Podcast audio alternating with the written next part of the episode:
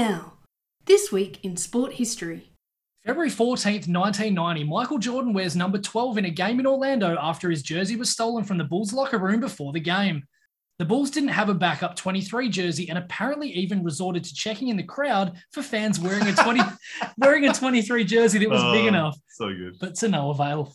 Jordan was still superb, dropping 49 points, seven rebounds, and zero turnovers. But ultimately, Orlando, who we must remember are in their first NBA season ever, and a 15 and 32 coming into the game, had 34 points and 11 rebounds from Terry Catledge, as well as 28 points and eight assists from Reggie Theus, and 16 points and 19 rebounds from Sidney Green, both of whom played for the Bulls in the 1980s. The game went into overtime, and the Magic came out on top 135 to 129. Story on this one is interesting though, because the Bulls locker room was locked in three different ways. So the only way to get in seemed to have been to have a key. However, apparently a security guard hatched a plan to come into the locker room through a tile in the ceiling, leave the jersey there for a few days, come back and collect it. Ah, But the jersey was supposedly found before he could get back. ah. Whack whack. Do you know what I learned recently? In the NBL, the spare jersey for when people get blood on it or whatever is number 97. Hmm. And Jared Weeks took Yeah, that what? in his very first game because he was kind of like an injury replacement kind of, or like a development player or whatever. Huh. And he's worn it ever since. And he's the first guy that wears the number 97 in the NBL to like 200 games recently or Yeah. 150 or something. So what A big number. What happens if someone in his team? Get, oh, Well, yeah, that's actually, yeah. just quickly, I should also clarify when I said before that uh, that both players played for the Bulls, that was just Reggie Theus and Sidney Green, not including obviously Terry Catledge. February 16th, 1953, Los Angeles State's John Barber sets a record for the most points scored in a college game with 188 points against Chapman Community College.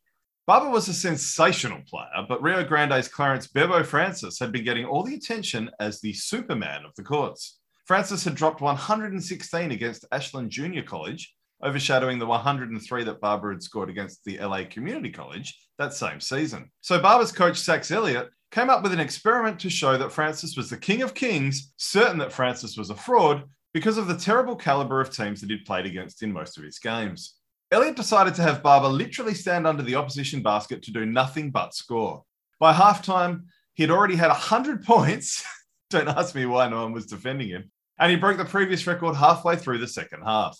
Spoiler, this one will actually come up again in next week's This Week in Sport, scoring another 88 in the second half to finish on 188, as I mentioned. Not long after this, the feats of Barber and Francis, who have both had multiple 100 point games that season, saw the introduction of the anti Bevo legislation, which stated that games would only count as collegiate contests if both teams were four year degree granting colleges, and so all of their records were dropped before recently being reintroduced with an asterisk next to each and every one. Fascinating, isn't it? It is because I remember that crazy game that kid had, what, maybe 10 odd years ago when he was just knocking down Yeah, threes. 135. Yeah, Yeah. he had 27 threes in that game. Oh, game. incredible. February 18th, 1986, San Antonio Spurs guard Alvin Robertson completes just the second quadruple double in the history of the NBA with 20 points, 11 rebounds, 10 assists, and 10 steals in a 120 to 114 win over the Phoenix Suns. Now, what makes this one particularly interesting, aside from the fact that there are only five confirmed quadruple doubles accredited to four players, Robertson's is the only one to be done with steals, with Nate Thurmond, Hakeem Olajuwon, and David Robinson all using blocks for theirs. Now, we've spoken about this one before, I'm sure, but obviously, with blocks not being recognized during Bill Russell and Wilt Chamberlain's careers, it's pretty obvious that they would likely have had at least one or two between them. Oh, yeah. But it's been documented that Wilt had at least two during the 1967 playoffs alone and another in the 1970 Western Conference semifinals, or the Western Division as it was known back then. In the 1968 regular season, Wilt had a 22 point, 25 rebound, 21 assist, 12 block game after somebody went back and watched the footage. It's also been recorded that in 1961, facing Wilt Chamberlain, Bill Russell actually recorded 15 points, 25 rebounds, 13 blocks, and 15 steals. Wow. So he would have set an NBA record for steals in that game and missed out on the assists as he had five. So uh, some crazy, crazy stat lines out Well, there. you, you wonder if there's a quintuple double out there somewhere. Well, I mean, Wilt Chamberlain re- reportedly had one. He'd be the one that, yeah. yeah.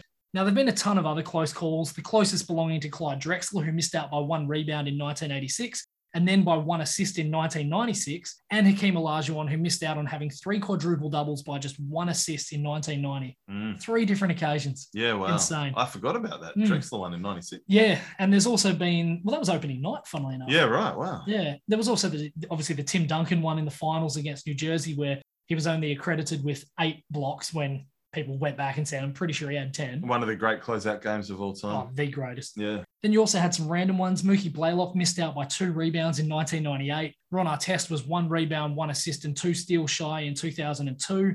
Andre Kirilenko missed out by two assists and two blocks in 2006. And Ricky Rubio was one point and two steals away in 2015.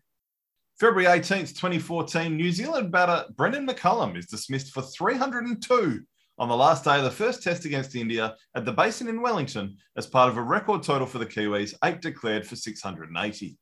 The Indian side led by 246 going into the second innings after 98 from Shikhar Dhawan and 118 from Ajinkya Rahane. And before long, the Kiwis were wobbling massively at 5 for 94.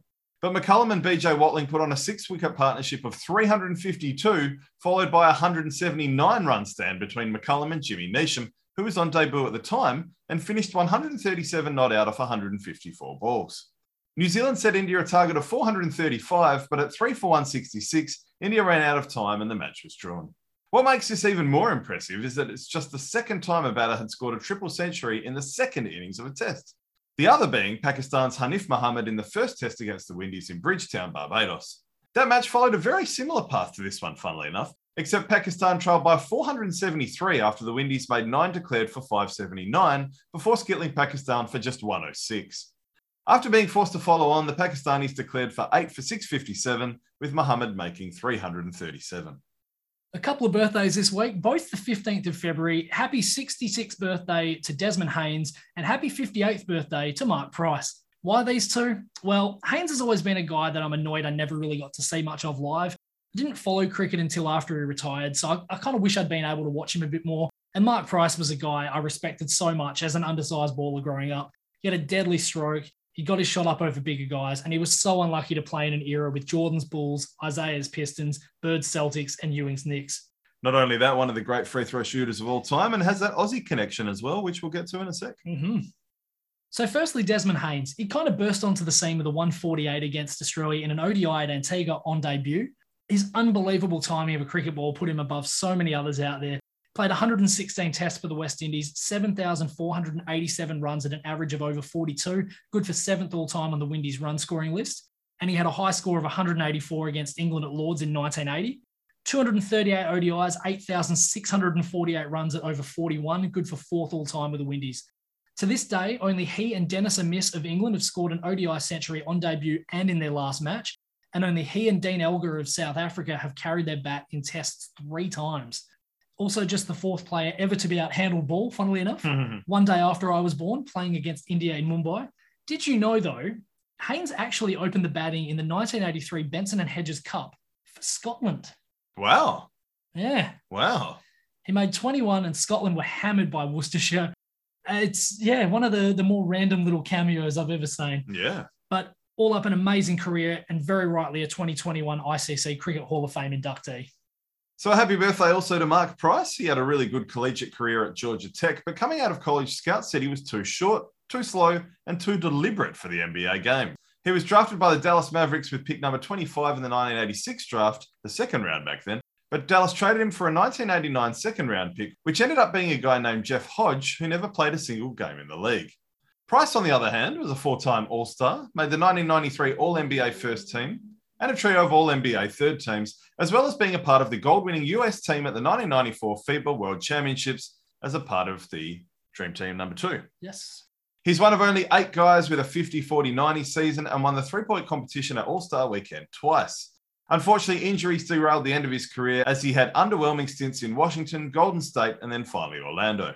He went on to coach at a slew of different places, including stints as an assistant coach of five different NBA teams and a 30 and 42 record coaching the Charlotte 49ers in the G League. Aussies will probably remember him coaching the South Dragons in 2006. They scraped into the playoffs with a 15 and 18 record and lost to Cairns in an elimination game, but a great career from a guy who everyone said wouldn't make it. Well done and happy birthday to Desi Haynes and Mark Price. Happy birthday. This week in sport history. Thanks for listening to this Sport Bloke segment.